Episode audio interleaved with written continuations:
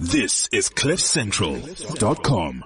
We have Anthea because there's no Ben today. Ben is away. He's, I think he's hobnobbing with Gary Player. He's driving yes. some garden garden, route. route. Is that what he's doing? Yeah. I just heard cars and sports and my mind spasmed when he was speaking. So. Ba-da-ba-ba. Ba-ba-da. Ba-da-ba-da. Ba-da-ba-ba-ba-ba-ba-ba-ba-da. Ba-ba-da. Ba-da-ba-ba. She works hard for my money. Anthea, she works hard for your money. Anthea, she works hard for her money. So we better treat her right. Anthea. That's right. Okay, here she is. Hey, Anthea, what's up? Good morning. That is still my favorite version. I must Yes, say. indeed. Yeah, So, how was your weekend? Um, it was a good weekend, busy weekend. Little half marathon yesterday, as No, you do. just a little half. Wow, and yeah, wow. Are you sore? I'm a little bit achy. Yes, I don't know why you do that to yourself. What's a half marathon? How long is that? twenty-one point one kilometers. Oh. Alrighty. Oh, Jesus. What were you guys doing this weekend? Just Nothing. Not I feel like- running. parties I feel like a completely useless Putting a dent in my sofa. All right, let's get into some money. Um, we were talking about the Reserve Bank last week. CPI inflation came in at the middle of the SARB target, 4.5%. So what Which does is that mean? exactly what they wanted, right? Okay. For months now, they've been telling us that they don't want it to be at the higher end of 6%. They want it to be in the middle. And Lesetja Kganyago, who was in Davos last week, went on TV, Bloomberg TV, and said he was very happy about this because this gives him a bit of leeway, margin of safety to play with. Um, and that really was because of those petrol price cuts that we had at the end of last year. Um, so making a huge difference on inflation and for the consumer in general, I think. So that, that's nice to know. I mean, I think the Rand will still face headwinds. You know, when we saw the US China trade talks um, happening or, or, or stalling, I should say, or going into aggressive mode or whatever you want to call it, we did see emerging market currencies come under a lot of pressure. So we're still a little bit nervous about that. Um, but yeah, generally, I think that's great news. Um, and in fact, the market reacted quite positively last week. And even the Rand was a bit stronger despite a shock to the retail um, companies reporting shocking results again last week. We had the main ones were probably Massmart, Shoprite, AVI. And they're, and they're slightly different because they're all in different categories. So Massmart is highly lev- its earnings per share is highly leveraged because it's low margin business, high volume business. Any change in the economy is ho- is felt quite significantly or any decline in their sales is felt significantly. Massmart share was down 21% in one day when it put out its trading statement. right, so this is always week. where I, if, if something drops by 21%, it either represents an opportunity to buy, as some people might have or it, don't catch a falling knife. or yeah, stay the hell out of the way. And if you've got anything, offload quickly. So I think it will depend on exactly um, where the problem is. You know, so Massmart said that Black Friday sales weren't too bad, but this this was a problem with the consumer. And if you think the consumer is going to turn around and start spending, then I would be buying Massmart shares actually. But that's probably not going to happen. Well, CPI is now lower. The rand's a bit stronger. Um, is it going to happen? I don't think. The, Well, you not, know, in, not in the first quarter. No, that that's true. You know, there's there's no reason for us to go out shopping. It's not like we're getting Christmas bonuses. Um, it's not like we're feeling richer. In fact, I think everyone really is feeling poorer. Um, in general, it just feels like wage increases haven't kept up. The petrol price has been difficult. We got a we got a VAT increase last year. We got an interest rate hike last year. We're definitely poorer, even if you're not feeling it. I think actually on on average. Um, so no need, no, there's no reason for the consumer to go out shopping. So unfortunately, you know, maybe stay away from Massmart a bit longer, but I do, it's a good company. It does, um, um, supply to the right side of the market. So if there is a turnaround, this, this is you highly leveraged to a turnaround. So yeah, I would, I would, I would watch it. Any sign of a turnaround, buy Massmart shares, basically. Um, ShopRite. Yes, because that's the other one I mentioned. Sorry. Yeah. So ShopRite also put out a trading um, statement last week. Uh, the share was down almost 6% post this release. Group headline earnings per share came in below expectations again. And again, this was largely due to a poorer performing South African consumer. So their other markets, the other African markets performed fine.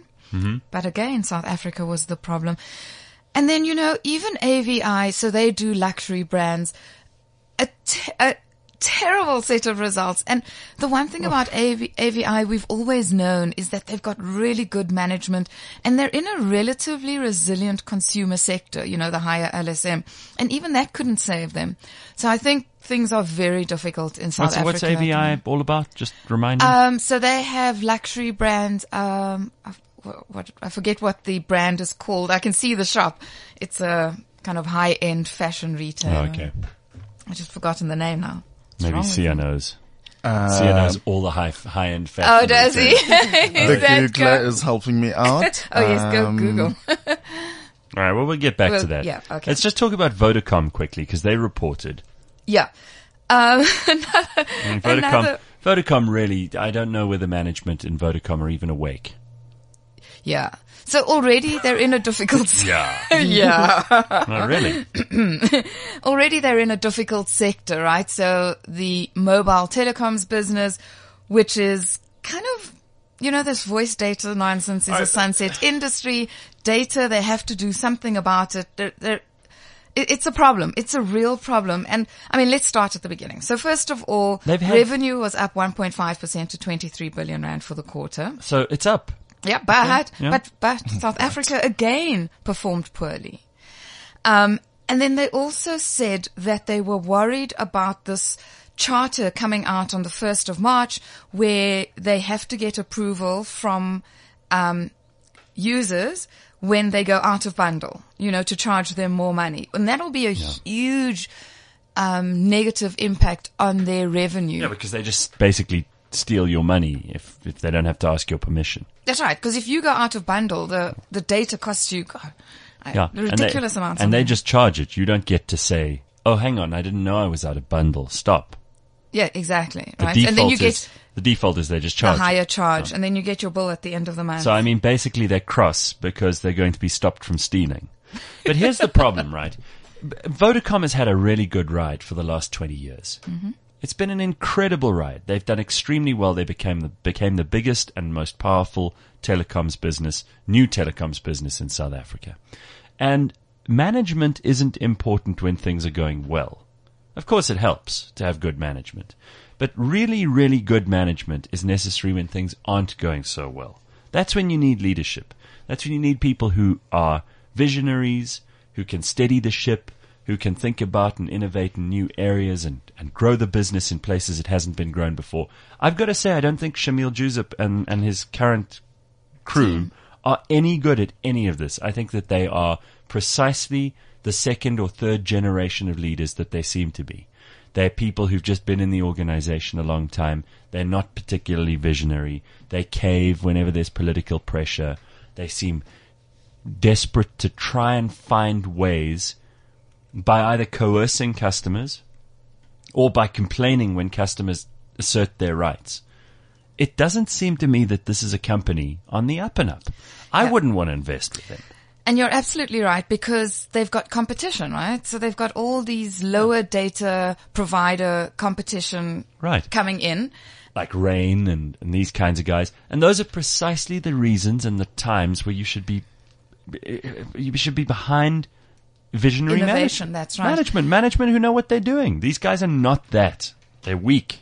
And then just to support your argument, you know this this um, disagreement they've got with the guy that started Please Call Me. They still haven't settled. Yeah. Well, again, that just shows you've got a bunch of lingerers and, and people who've, who've been hanging around Vodacom's head office for too long. Clean out, put in some fresh leadership. If you're on the board of Vodacom and you're listening to us now, you are responsible for what's going on at the moment. And, the, and if, if revenue's up, it's a miracle because revenue's going to decline soon. And, and even subscribership is up. How's that for a nice surprise? Well, that's just because there are more people. That's got Okay. nothing to do with Vodacom being brilliant. Right. uh, and then shall we move on to another like innovative tech company, Naspers? Okay. because they got approval last week to list MultiChoice separately um, on the JSE, which will happen on the 27th of February. Uh, the CEO said the company is very proud to have built MultiChoice into a major success in inverted commas, and that it is well placed for the future. Yeah, sure. I want to talk about something. Well, let's just talk about the fact that can I give you an opinion first? Please, and, go and, on. and, and then we can talk about the facts. Um, the fact is that this is an untested hypothesis that MultiChoice can survive on its own without Naspers money. We don't actually know that for a fact. We don't, we're not sure. MultiChoice is a hugely cash generative business. So Okay, but compared to all the other things at Tencent and in this case Naspers own, no, it's not really. okay. And, and, and here's the opinion part. Has it worked for the people who bought those BEE shares some time ago? No, How's it turned out for them? That has been the worst because they declared this year that they were not paying a dividend. And the one thing about those BEE shares is that actually it was dividend rich. So you were on a last year 13% dividend yield. Suddenly this year, zero. So if that's any indication, and it's a pretty good place to go and look, because there we had shares that were bought super cheap, that were given away almost, and people expected dividends. There's nothing. It depends on it's when an- you bought it, but if an you bought it now, yeah, for sure, you, you'd get, be getting no dividends. I want to talk about subscription sharing because I discovered last week that if you're a, well, first of all, how many of you still have DSTV?